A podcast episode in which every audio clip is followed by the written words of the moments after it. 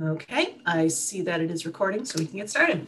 Hello, everyone. Welcome back to the Popular Culture Studies Journal's Popular Culture Dialogue. There's a lot of popular culture in everything I say. Um, we're back now after a little bit of a summer break because, yes, it's still summer, but academics do not get that much of a break. and neither do teachers of any ilk. So always keep that in mind, please. Um, here today, we're talking about gender in popular culture. And I have with me three of my esteemed colleagues, peers, scholars from around the world who are going to be talking about this. And I'm going to throw it over to each one of them individually to introduce themselves and what brings them here today. So first I'm going to go to a um, first timer on the dialogue. We're going to go over to Ashley Morgan. Oh, I think you muted you. There you go. Hi, thank you very much uh, for introducing me. Um, my name is Dr. Ashley Morgan. I am a masculinities academic in the Cardiff School of Art and Design in the UK. My research is about masculinities and the way in which ma- masculinities is, are represented in popular culture. I've written on Sherlock, Holmes, the television programs. Um, I have written, and elementary, I've written on um, pop stars and men's clothing and hybrid masculinity. Um, I've just had an abstract accepted in a book, um, uh, The Intellect Guide for Men's Fashion, on queer eye and the infa- infallible realness of um, men's bodies uh, in queer eye. Uh, there's probably other things as well that I can't quite remember, but that's me. It's, masculinities is my thing and the way in ways in which they're represented in popular culture. Fantastic. I can't wait to hear more of uh, your research and I should probably look into it because we teach a masculinity and communication class and it sounds like a lot of that research could be very useful for the things we're trying to help our students understand. So thank you for being here, Ashley. Thank you for having me. And I'm going to go Thank you. And I'm going to go down from Ashley then to Laura. Hi, everyone. So my name is Laura Alvarez Trigo, and I'm a PhD candidate uh, in American Studies at Universidad de Alcalá in Spain. And um, I wanted to be part of this dialogue because I'm very interested, of course, in popular culture, but specifically in gender studies. And I've done a specialization in gender equality and um, I've I've worked also in in analyzing how gender is presented in different popular culture products, and I think that it's something very important that we should look at and study and you know work with with everyone not not only academics not only within academia in like analyzing every single detail but getting to understand how we can critically in, and and with a greater media literacy get to to the greater public about these these issues and how to maybe change them. Yeah and, and I, I know in terms of being here in the united states we've had a lot of discussion lately about transgender and sports and that's been coming up and and there's still a lot of pushback against the idea of gender as a social construct. So i'm, I'm glad to have you here and taking on this this topic is a really important one at this time. So thank you. And then we will go over to Christine. Hey, uh, so I'm Christine Tomlinson. I'm a lecturer at the University of California, Irvine, and I also do research with the Digital Democracies Institute at Simon Fraser University. Uh, for the most part, a lot of my work looks at gender and culture in video games, but I also look at things a little bit more broadly in popular culture as well, uh, sort of focusing on not only representations, but also gender's effects on consumption of popular culture and what those dynamics look like. So excited to be here and chatting today. Wonderful. Thank you for being here, Christine. And I'm, I want to I want to definitely talk to you more about the idea of how gender impacts how we receive all of this as well. I did my dissertation on that, so I'm glad to hear more work is still being done on that.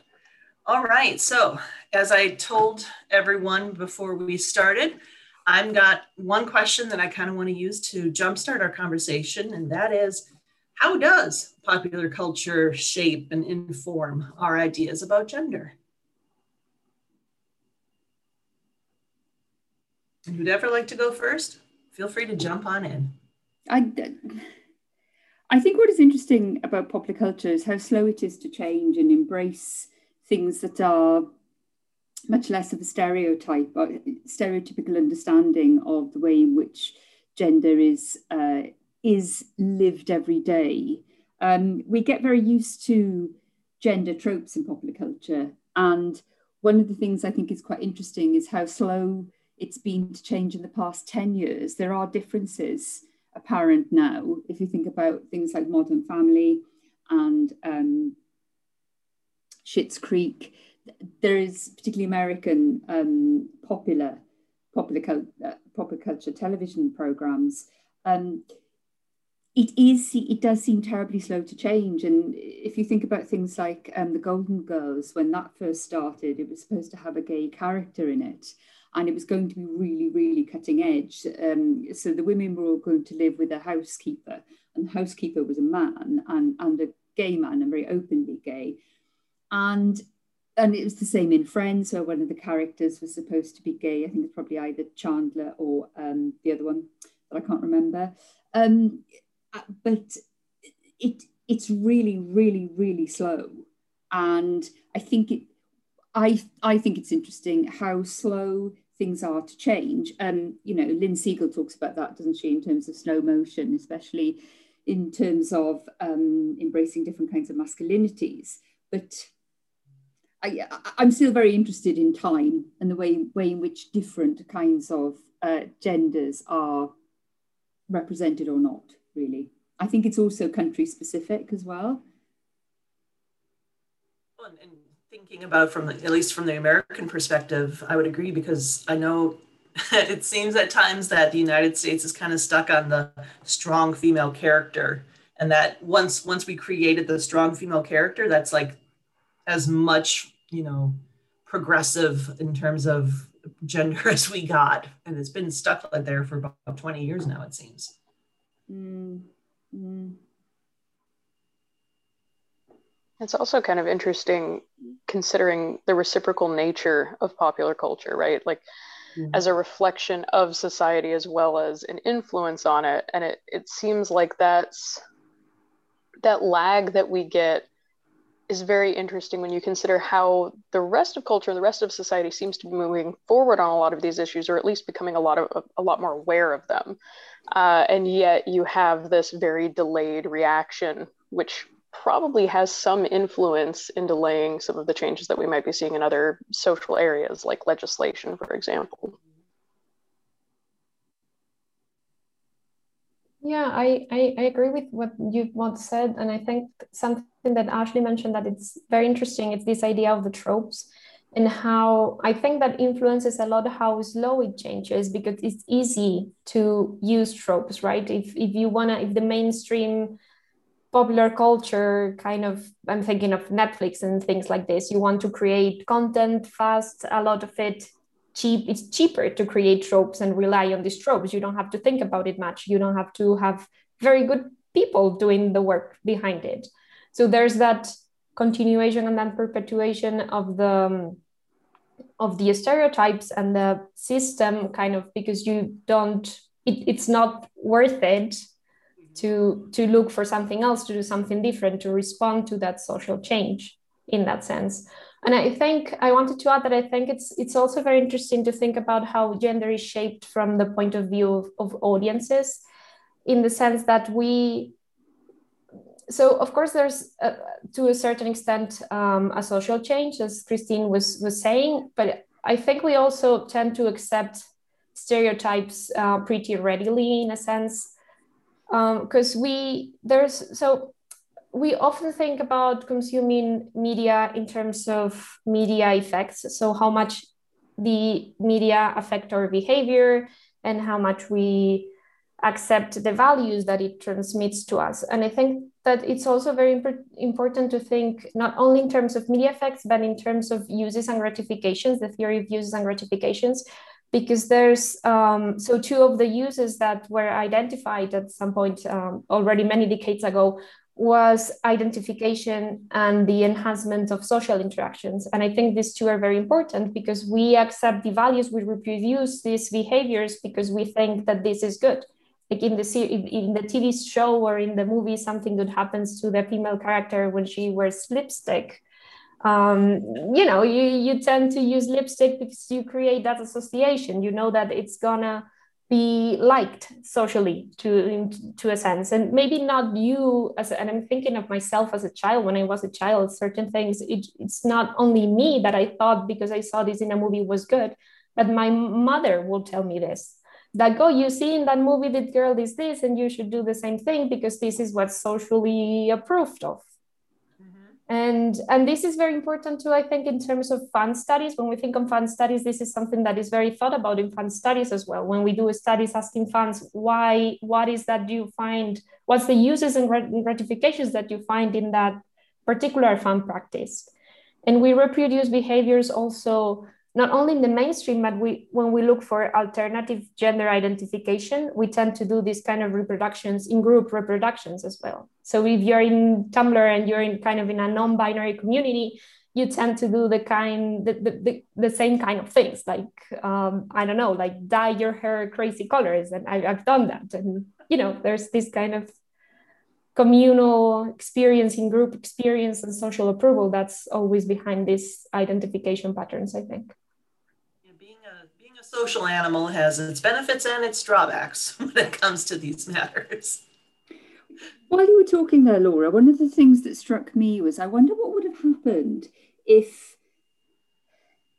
say, non stereotypical characters had actually been allowed to appear in popular culture in the past, and what a difference that might have made. If we think about the uh, characters in Friends and perhaps the Golden Girls, because they're the ones I can think of, um, what would have been the would they have been as popular? Might they have been more popular? Because it suggests that the lack of presence of people suggests that um, it would have been problematic for uh, studios to have characters that were non sort of stereotypical straight for example. Um, but what is interesting to think about i think is is whether audience reaction would have been much better and much more established and perhaps might have given some of these these programs greater longevity.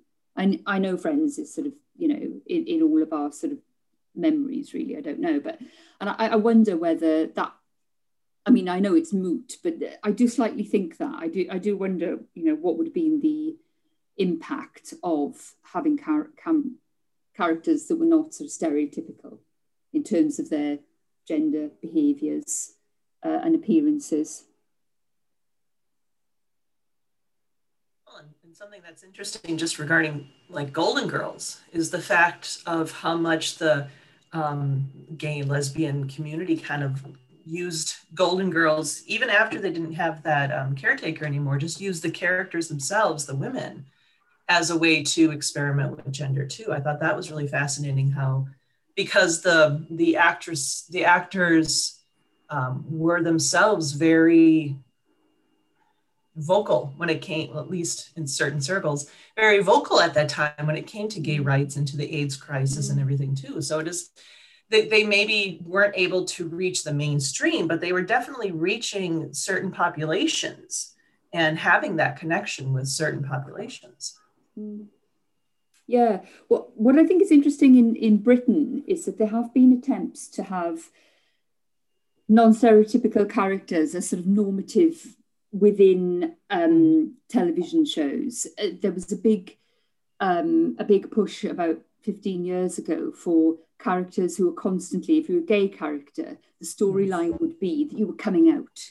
What was what would be the what will be the significance and the narrative around your coming out? Who would know? Who would not know? Where was the drama created there? And what I've noticed is quite a shift between coming out stories and you know an assumed heteronormativity and where it's not mentioned at all. And we just accept the characters having relationships with like we do in Schitt's Creek characters who just having relationships relationships with people of the same sex and then being unproblematic rather than oh this person's going to be coming out and oh my goodness, how is this person going to react to him to the coming out? And there's been a massive shift away from that. And I think that's really, really positive because it suggests much greater agency for people, doesn't it?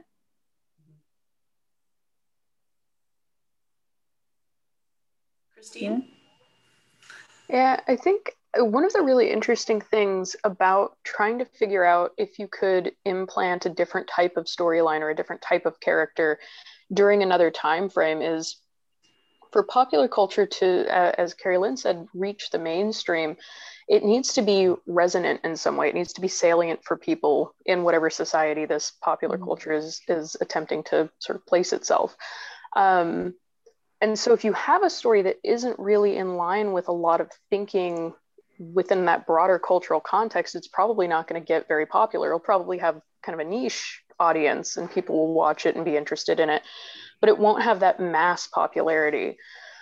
And I, I, think that is where those baby steps come from. So you you had this proliferation of those coming out stories because that's kind of where the rest of society was at. And so yeah, that that is some evidence that we are getting away from that kind of level of discomfort with a lot of these stories. And I think we'll probably see something somewhat similar happening with gender, although I think some of the shows coming out now have skipped a few of those steps, uh, probably showing that we're a little bit more comfortable with these things, probably because of those stories about sexuality. But it is it is very interesting because you can kind of track where society is at, jumping back and forth between where culture's at, what's in popular culture, what becomes popular. It's a... I think there's also maybe a transmedia aspect that can be brought into this too, because I mean, I study professional wrestling and I'm also a wrestling fan and I follow AEW. AEW has shows on TNT, so pretty mainstream cable, and they're going to be moving to TBS, which is even more mainstream if you look at their programming. But at the same time, it also started from a YouTube channel, and they had um, BTE being the elite. And what's interesting is there are definitely connections between the stories of what happens in BTE and what happens on the TNT show.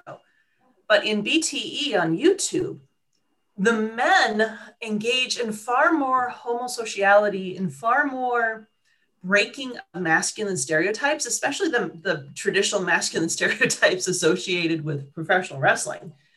Um, they're, they're always talking about loving each other and they're kissing each other and they're just like very affectionate towards one another. And that doesn't get any screen time on TNT.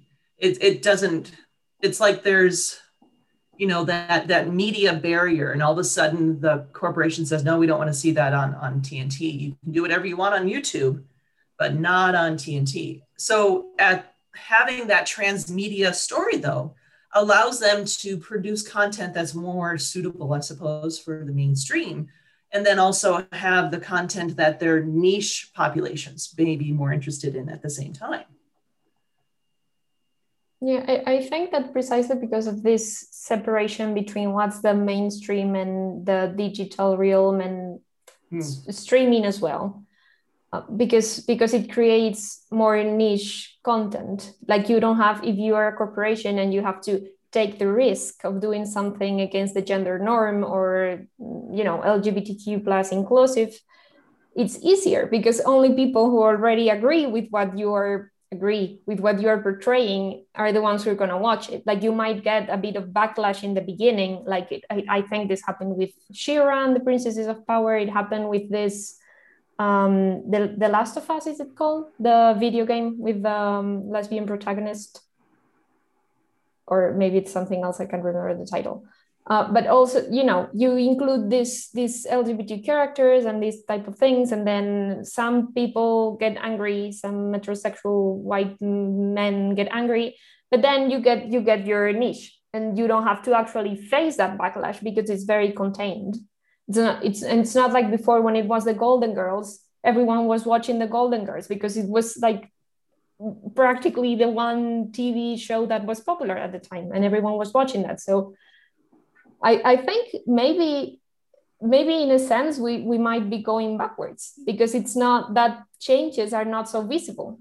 They are not on the tv that everyone is watching. Everyone's not watching anything now. There's no one single thing that everyone's watching that you can say that proves that this is changing that representation. It's moving forward somehow I think though that there's been a greater democratization of access to media and production and who who gets involved with it and a far greater scope now of things. While i think you're 100% right that um, it, things are a bit more niche there does seem to be a bit more of a across the board you can you can like what you like which is kind of what you were saying can't you? But there um there's now much more scope for you to do that. Whereas in the past you had the television on or off or the radio on or off. And and, and you know and i'm old enough to remember that. So um but uh, see i think that's quite a positive thing because i think the niche thing is allows people to engage you know we don't know how many people are coming in and out of the system of, of trying and having a look or playing and thinking about it. So i think that's really i think it's a really positive thing that now far more formats that people can engage with where they can try try information out and, and see what fits or what they like or don't like. Excuse me.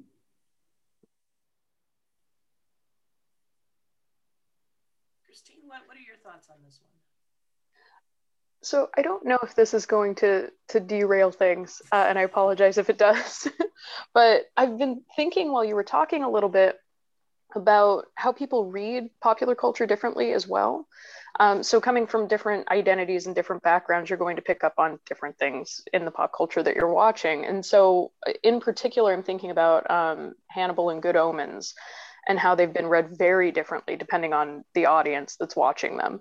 Um, so Hannibal and Good Omens both have these kind of overt queer themes to them uh, and play around with ideas of sexuality and gender.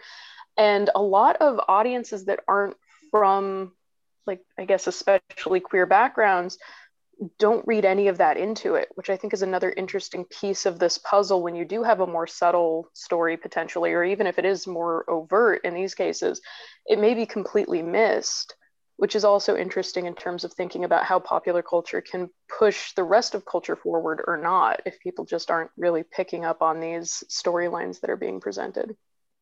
Yeah, it goes back to the uh, concept, I guess, of the polysemous text and the idea that, you know, your polyvalent, your polyvalent audience coming from these different perspectives, um, whether you want to go interpretive communities route or you want to go attitudinal route, they're going to interpret, engage, and, and receive different things from these texts, which makes me think that it'd be an interesting case study with um, MCU's Eternals coming up and how Eternals is meant to bring more of the um, uh, queer identity into the forefront for the MCU it'll be interesting to see how people react to that because thinking about the backlash, people had huge backlash to Captain Marvel and the idea of, of you know, movie focused on a, a woman just to start.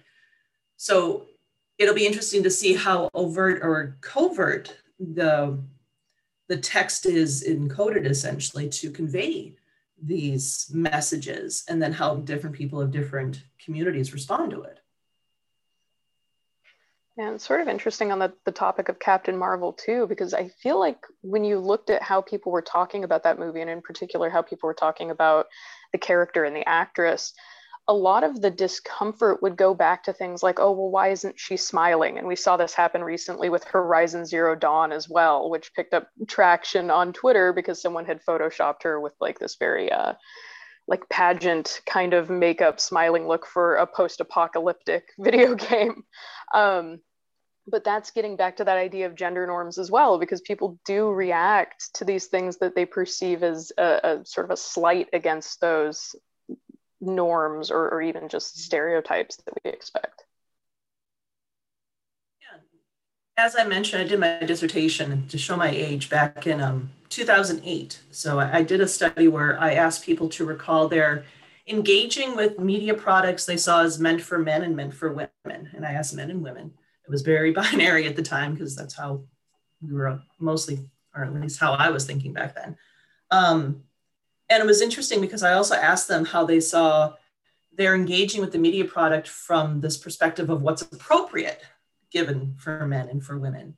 And at least in 2008, the women that I interviewed did not seem to have as much of a problem engaging with things meant for men as the men did.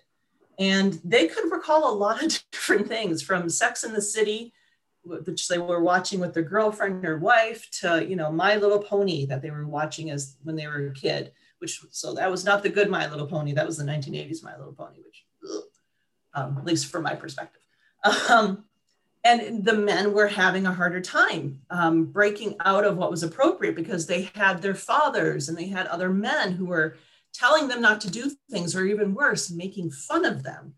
And when you have that type of messaging coming in in terms of the norms and it's from people you actually care about to some extent it's going to be very hard to break out of that and to see value in something that you don't think you should be watching or engaging with.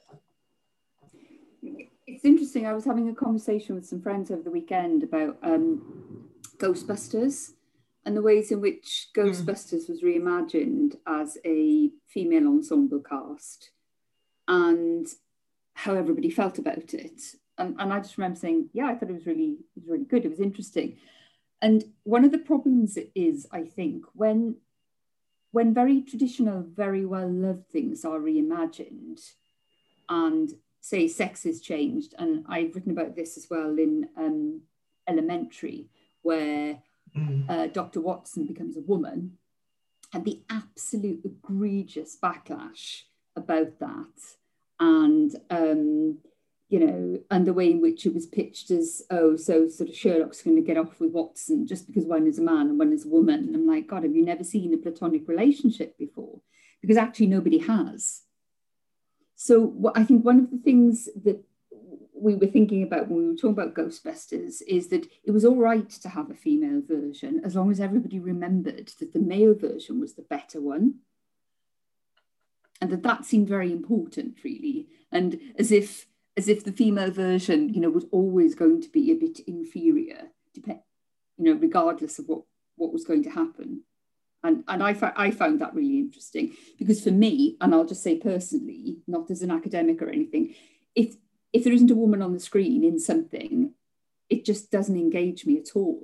Why am I looking at a load of men doing things? My area is masculinity, as I said at the beginning, so I'm really well versed in seeing lots of male tropes, but I personally I find it really hard to watch things where there is no female content of any description at all. You know, I, I just I'm just very disengaged from it really. Yeah. And especially when usually when the woman is on screen, you think of um, you know, genres like action adventure and sci-fi and horror and things like that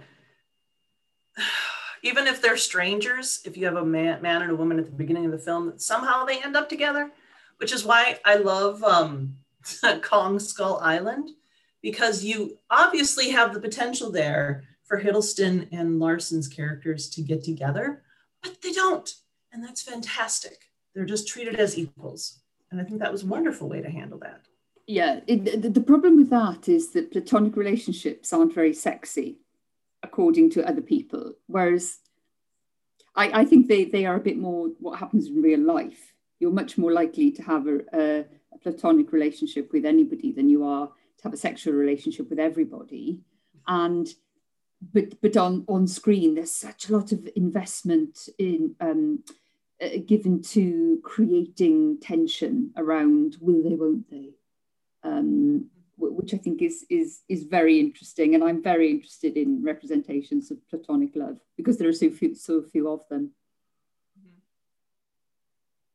Now I think thinking about the reception angle, I should go see the fan fiction for Kong Skull Island and see how much they were paired together, how much shipping was revolving around those characters. Because if it because we are so trained for that will they won't they that if we don't actually get it in the text, we might just you know produce it ourselves.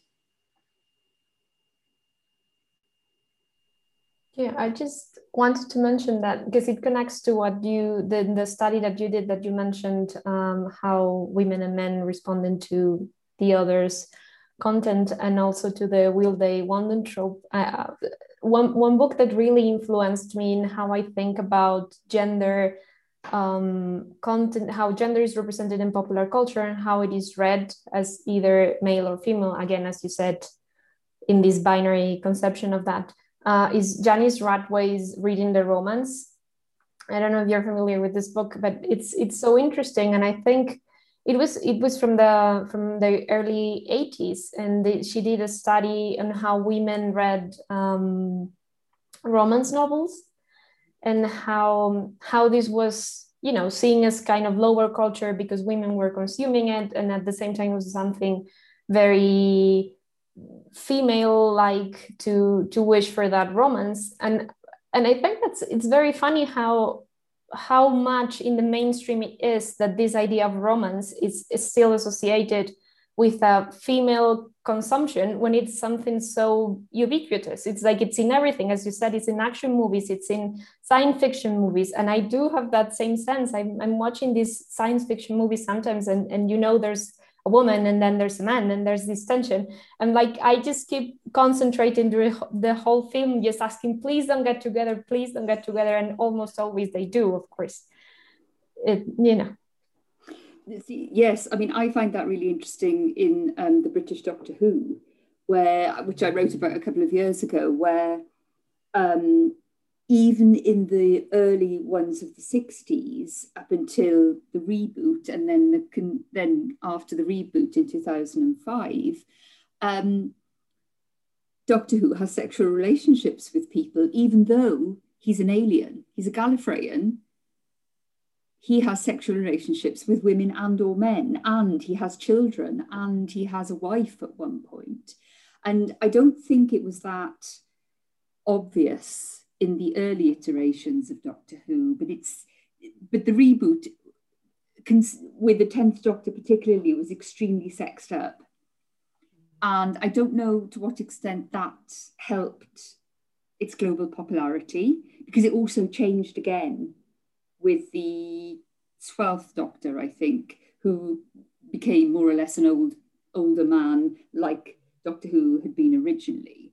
Um, and there was far less, I think there's a point in which where he says to um, Clara, I'm not your boyfriend, even though I've, even though I might have indicated that, that I think something like I, you know, I'm not your boyfriend, even though I've indicated in the past that perhaps you think I am, something like that.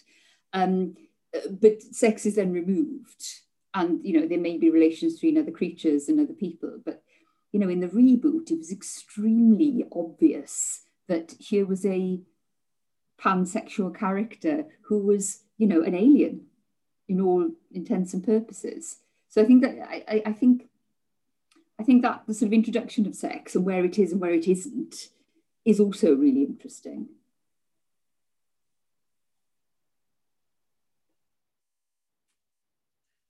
it seemed at the time, at least I thought at the time, that when they rebooted it, first with Eccleston and then definitely with Tennant, that whole you know tension with um, with Rose, Billie Piper's character, seemed intended to try to bring more women, more young women, more girls to watch the series because I think at least at that time there had this idea of the fandom had atrophied to it's just really um, appealing to boys and to men.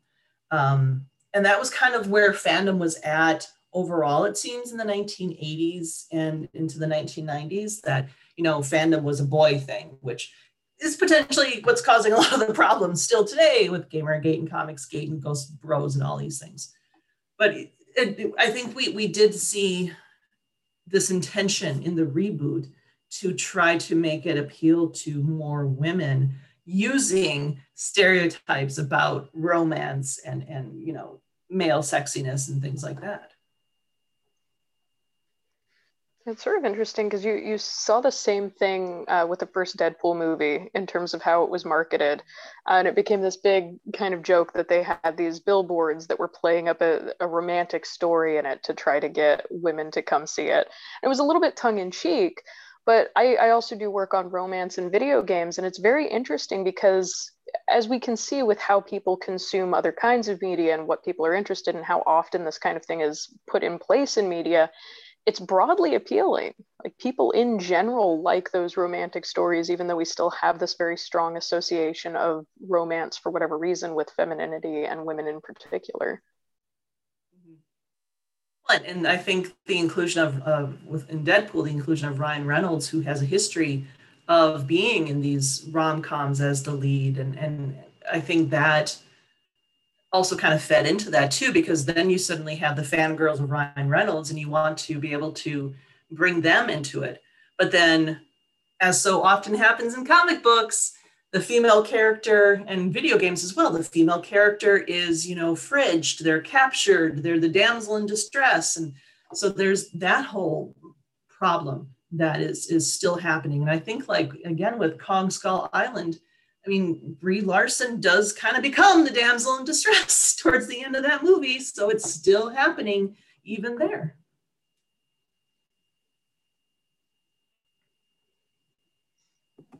There is a bit though in um, Jurassic World that I, I just want to I just want to put in um, because J- Jurassic World I, I, saw it and I thought oh this is just egregious stereotypes all over the place. You know and it, you know to be honest I know it's not aimed at me and that's fine.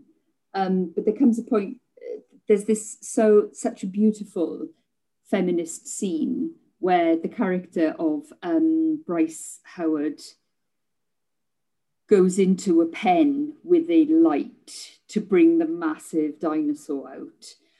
And even now, I've got hairs on the back of my neck because it's one of the most powerful things I've ever seen. And it's right at the end of the film. The whole time, she's sort of, you know, her entire character is wasted and she's all ripped blouse and, you know, a little bit in distress. Not much, but a little bit. Um, but but that that moment in that film, I think, to me, I, I want the whole film to be that because it's so powerful. Because all the time, it's the male expertise in bringing dinosaurs up. It's it's my information over yours, and she's just she's just the admin girl. She isn't, but you know. Um, but in the end, it's she in a very very subtle and very very brave way saves everything by bringing this dinosaur out, and I I, I think it's such a such a beautiful thing, but I also feel it's it's completely wasted in the film. Mm. But it's the bit I remember the best in, in a film that I probably wouldn't watch normally, but I have I have done, and I'm so excited. I watched Skull Island with my teenage with my friends' teenage kids as well because it's really not the kind of film I would ever watch. But it's really nice that I um yes I don't feel so old and crummy not having seen these things, but that particular bit in um, Jurassic World is quite is quite an interesting attempt to change these bravery stereotypes because mm-hmm. she ends up being the most brave character. But and, and still in the back of my mind though, I keep going to the fact that she was doing she was running around in high heels all the time in that that movie. And it makes me think of this tension that Laura you mentioned earlier about, you know, you see someone being successful wearing lipstick and then you start thinking you have to to wear lipstick. And i think of i've only ever seen the first hunger games movie and I've, I've never read the books or anything but i was so upset in the hunger games movie at how they went through this whole big pageantry of of you know the makeup and the costuming and everything which i i understand now looking back the point of that. But at the time I was so upset because it just it, it seemed to reinforce this hyper femininity, hypersexuality um, in action movies about how the woman has to look a very specific way in order to become that strong female character. And like you can go back to Buffy, and Buffy was doing exactly the same thing too. So is is do we see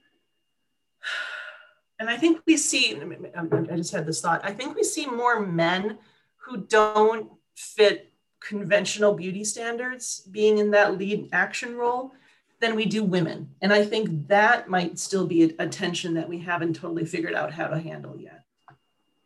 Yeah, I think isn't isn't that going on with Kate Winslet at the moment in the um, the drama that she's in, where she's insisting on not uh, being uh, airbrushed in the in the images of her selling the show. I think it's a Netflix show, isn't it? The mayor of something, or she's the mayor.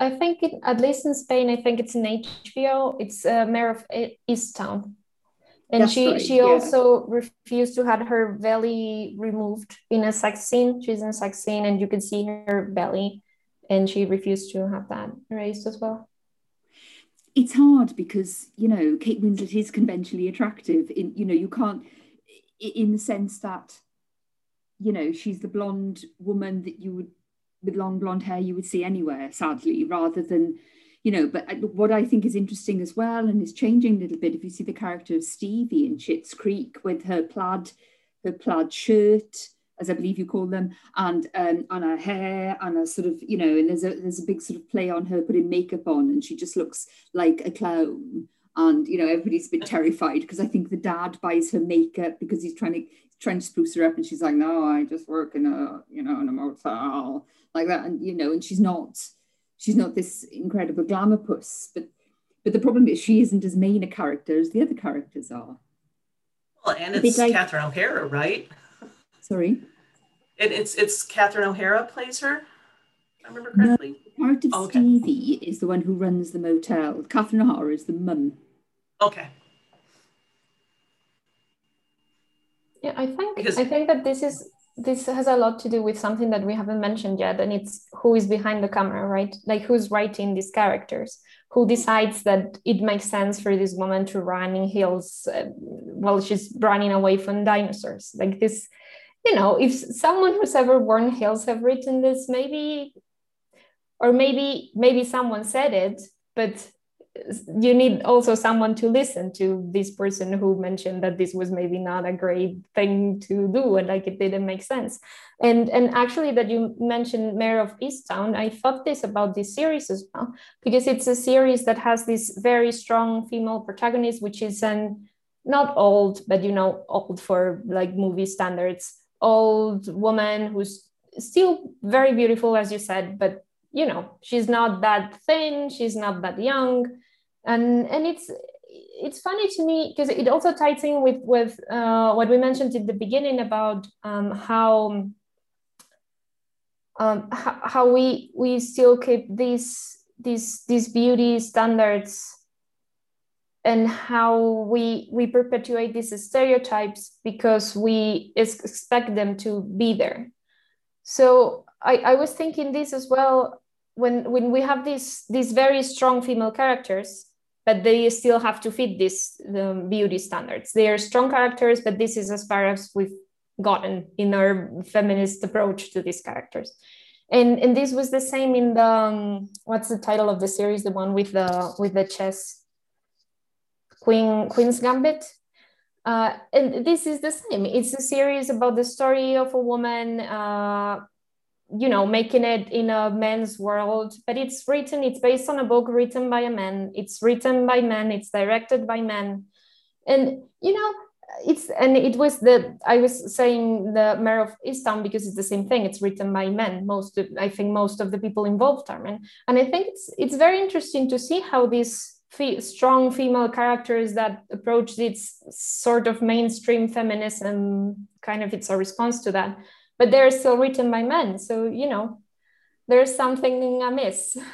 Uh, I was just thinking as you were speaking there about Kathryn Bigelow and um, representation of um, men and women in Point Break and the way in which all the true all the stereotypes are out there. There's older older male stereotypes. There's young female stereotypes. But but it's interesting that she's behind the camera. It's the same with Hurt Locker as well, isn't it? That she directed the characters are relentlessly, because it's Hurt Locker set in war, the characters are relentlessly, um, or A, they're sort of on, switched on because they're soldiers, and B, they're very, very masculine. So I think the way in which she does that is, is incredible, actually. But, the, you know, there are so few female directors, and as you say, so so few female writers to put their to put a different perspective on things and how difficult that is in the first place. Yeah, I think this is also a way that we perpetuate tropes because you know if you have if you fit the system, if you're a white male heterosexual cis guy, and you like seeing women being submissive or something like this you're it's easier for you to reproduce it because there's nothing it's what we were saying before who, where are you placed as an audience and what you see in a product so if what you see fits your worldview and your this your hegemonic system that benefits you there's no way you're gonna challenge that. You understand you there's nothing for you to challenge. So you have this this singing queen's gambit when she's at her lowest and drunk and drugged and she's like looking super beautiful like with her long cardigan in her underwear and like laid like this in the sofa. When i'm i'm at my lowest i don't look like this. No one does but she does because she's pretty and you know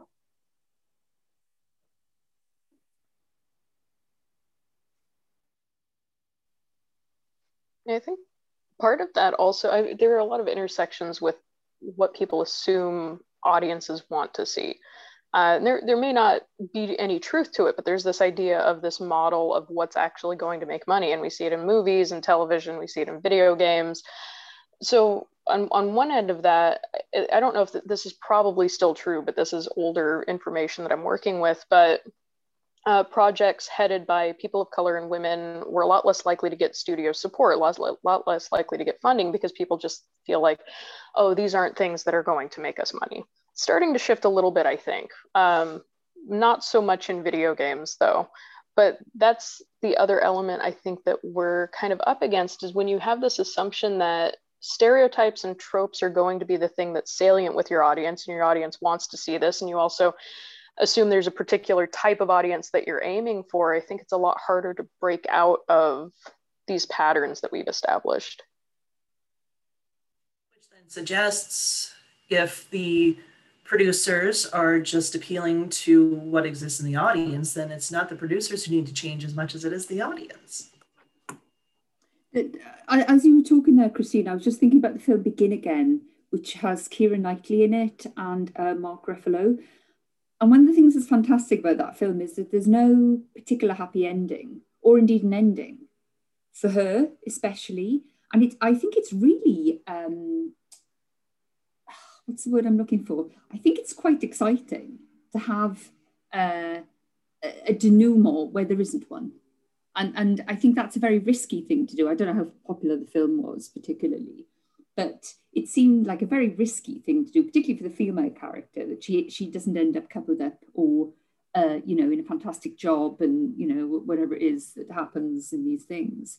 Uh, she just ends up cycling into the distance. And what it seems to me is that perhaps audiences don't like these untied things. They like to they like to know what's happening at the end. And I don't know much about the process of um, audience testing.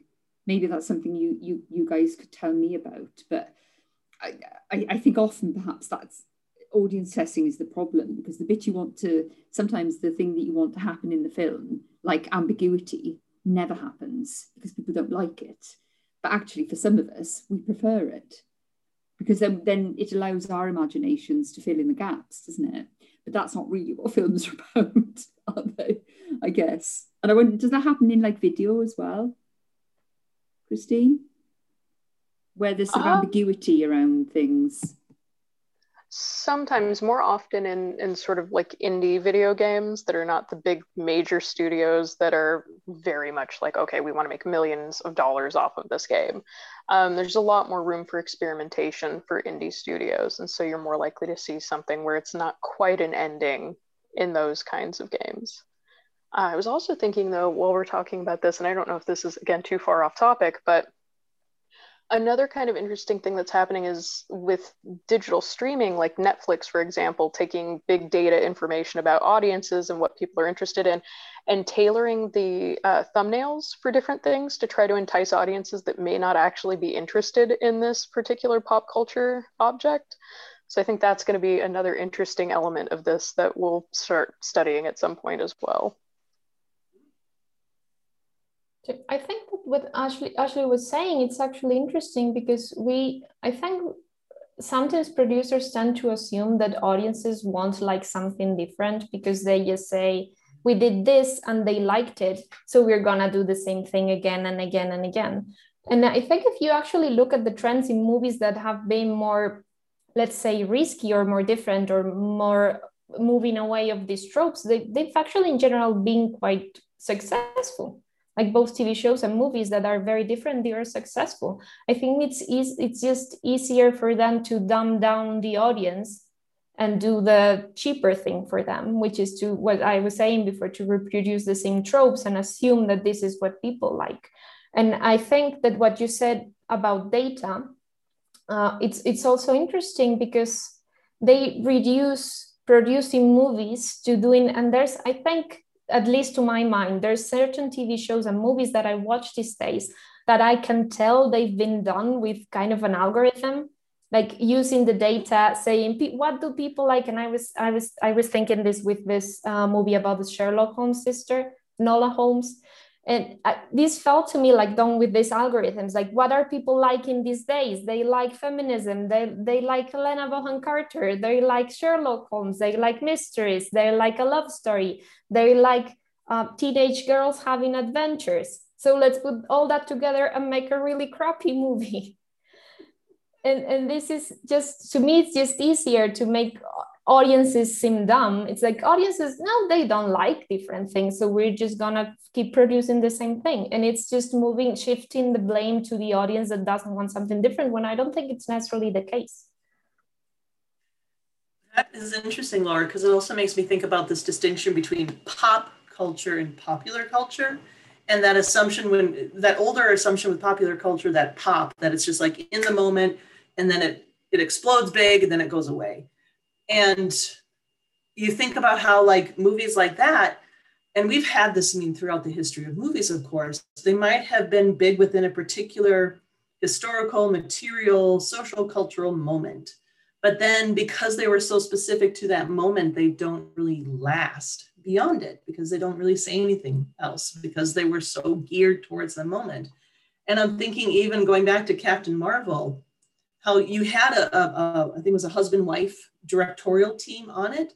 So you did have a woman behind the camera helping to produce it, but it seemed that it was so much commenting on our social and cultural discussion that time about um, the Me Too movement and you know why don't you smile more? and how you have Captain Marvel actually respond to a guy who says, well, why aren't you smiling more? And, and you and, and how she defeats the the bad guy and she's like well, i don't have to prove anything to you. It's so specific to the moment that i wonder how people in 30 years are going to look back on that and what they're going to think about it. Are they going to is it going to have a longevity or is it just more of a pop within the moment speaking to a particular moment?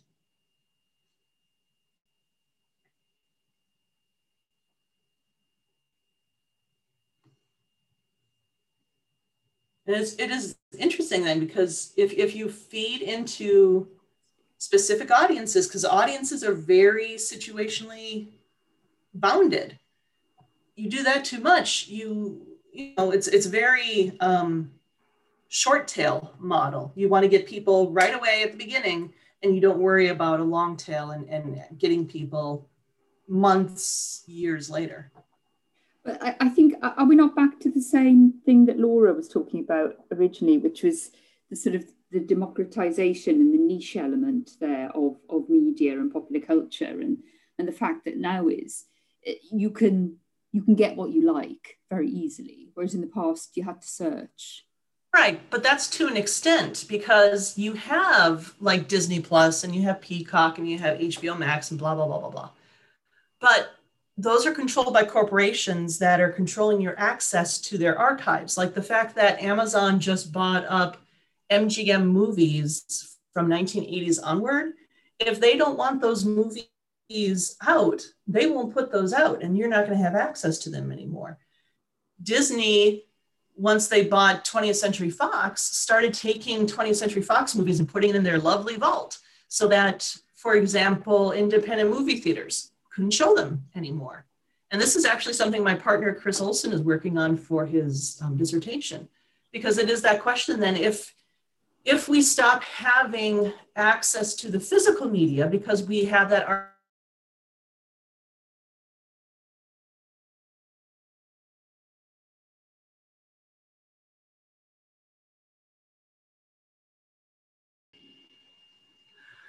sorry about that. Momentary glitch there.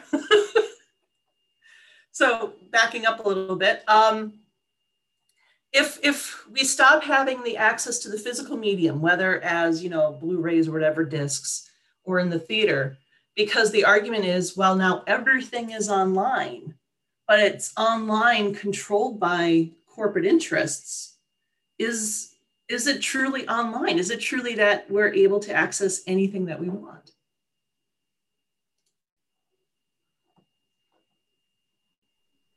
And I think this also affects how, because I think it's it's easier with video games because Christine was mentioning about the indie game producers, and it's there's there's kind of more of a community that wants to access and produce this type of indie games, and there's that culture there.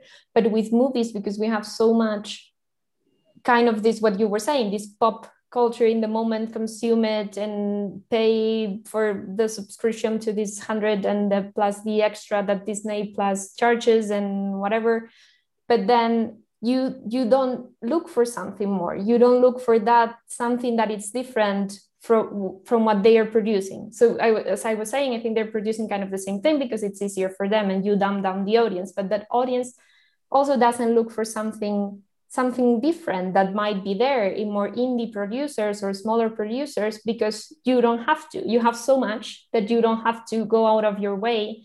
And i was i was thinking about this at some point i was talking about this with a friend with music as well because we have spotify and there's all this content in spotify and we were when we were younger and i was i was growing up in the 90s i'm not that old but still when i was younger i was still you know i still use torrents to look for different music and alternative music that i liked.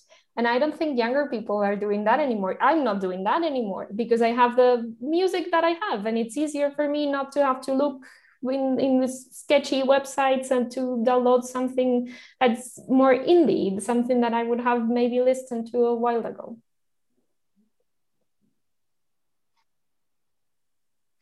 I don't know. Think... Are, we, are we not back to the sort of um, isn't it easier though for people to share their musical interests now through things like Spotify? I know people send them to me to say, oh, you know, if you're interested in this kind of thing, do you want to listen to my Spotify? And, and I'm like, I've never heard this before. This is great.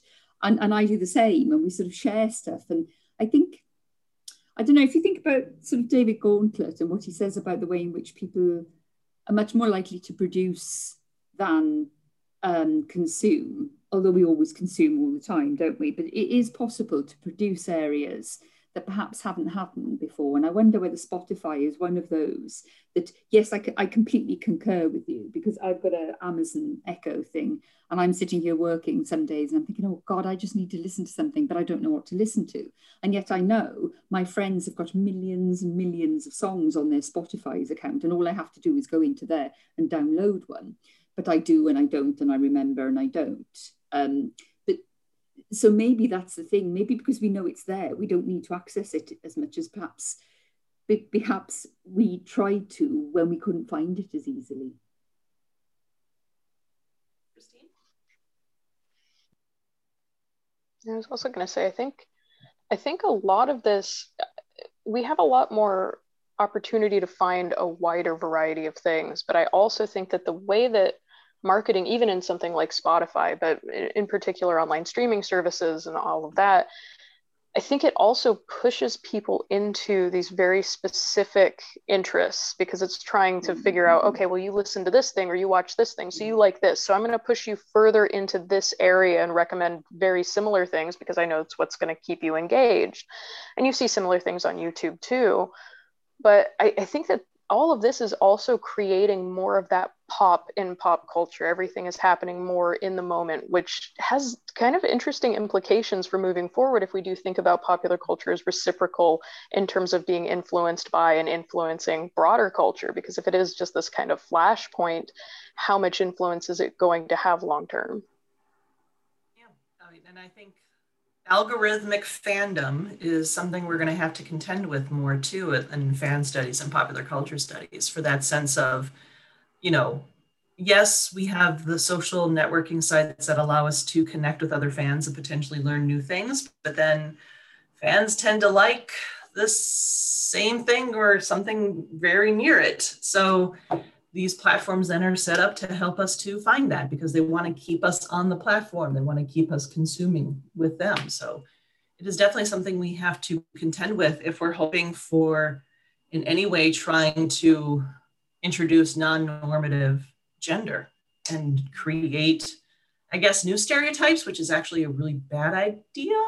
At least new norms, maybe, but that's also kind of a bad idea. That's that's something I think we also have to wrestle with. Are we are we trying to create new stereotypes, new norms, and new ideas of what's appropriate? Or are we just trying to, you know, get people to stop thinking in stereotypes and norms? And I don't know if we have an answer totally to that yet. Oh, sorry. Are, are we not back there to the idea of people don't like ambiguity? They don't like ambiguity, mm. whether it's in terms of narrative or gender mm-hmm. representation. Mm-hmm. You know, ambiguity is problematic. Whereas, you know, whereas we might quite like it or, or whatever, or think it's brilliant in narrative, in, in, in whatever form. Um, when it comes to particularly gender, gender and, and representation, ambiguity is highly problematic still, which is why I think it's the most interesting area and should be encouraged more because I think I think people are more ambiguous in terms of their um, sexual identity and, and should be uh, condoned and, and represented at all times. But the problem lies in what you do with that. How do you make that, you know, used to saying, how do you make that a stereotype? How do you make ambiguity, particularly in terms of sexual behaviors, for example? You know, uh, for some reason, people need to be very highly anchored into understanding that they could, they know what they can see and they understand and comprehend it and it's not a massive surprise or unusual to them. But but I, I don't know. I, st- I still think there's room for much more ambiguity. And was it like 20 years ago it was possible for you to interact with films so you could you could create the outcomes? Is that in video?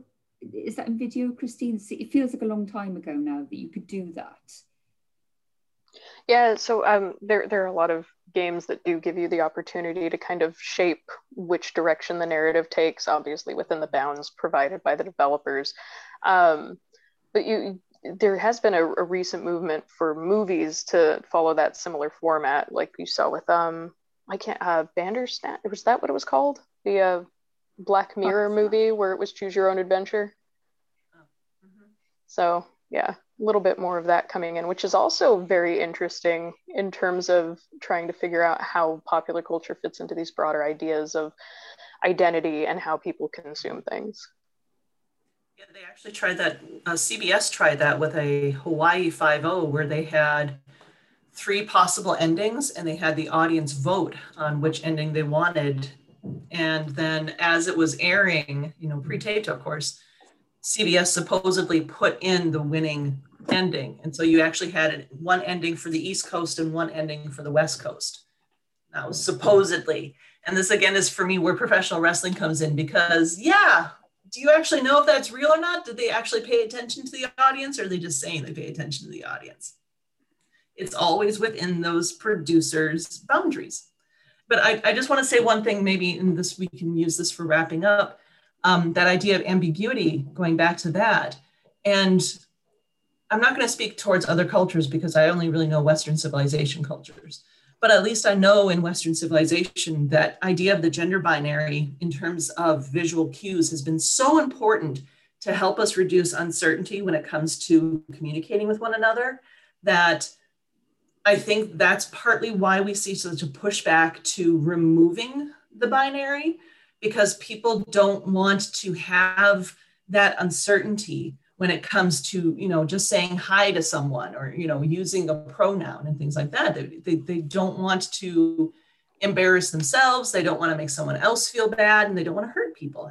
I, i'm hoping that's part of the explanation for this. But it, it is going to be difficult then for us to embrace ambiguity when we are seeing someone and not have that um, expectation to know a gender or to know you know race and, and to know sexual identity and to act with one another not based on those demographics and those social identities but to act on with one another based on you know fellow human being and i don't think we're anywhere near ready to be interacting at that level of ambiguity mm-hmm. Mm-hmm. well thank you all for for coming today is any um, final thoughts or uh, maybe final directions that you see we need to do more research in? Apart from ambiguity. Seems like a good one, yeah.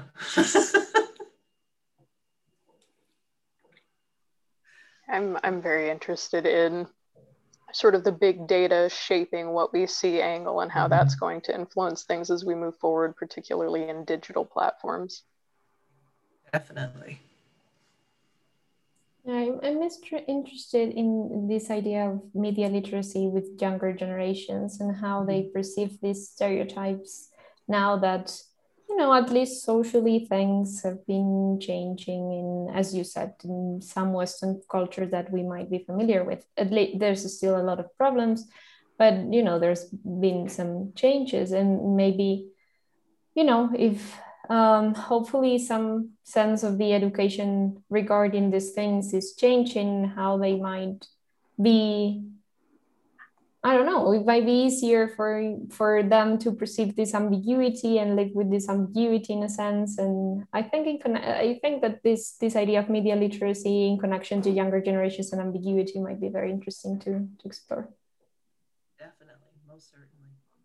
Well, thank you all for for coming in today and coming in. I guess um, I think this was a wonderful conversation. I've, I've had a lot of great thoughts brewing out of this one. And now I just want to do a study on gender appropriateness and media literacy within the younger generations. so thank you for, for coming and, and I hope I'll see you on a, a future pop culture dialogue. Well, um, what will happen to this then, CarrieLynn?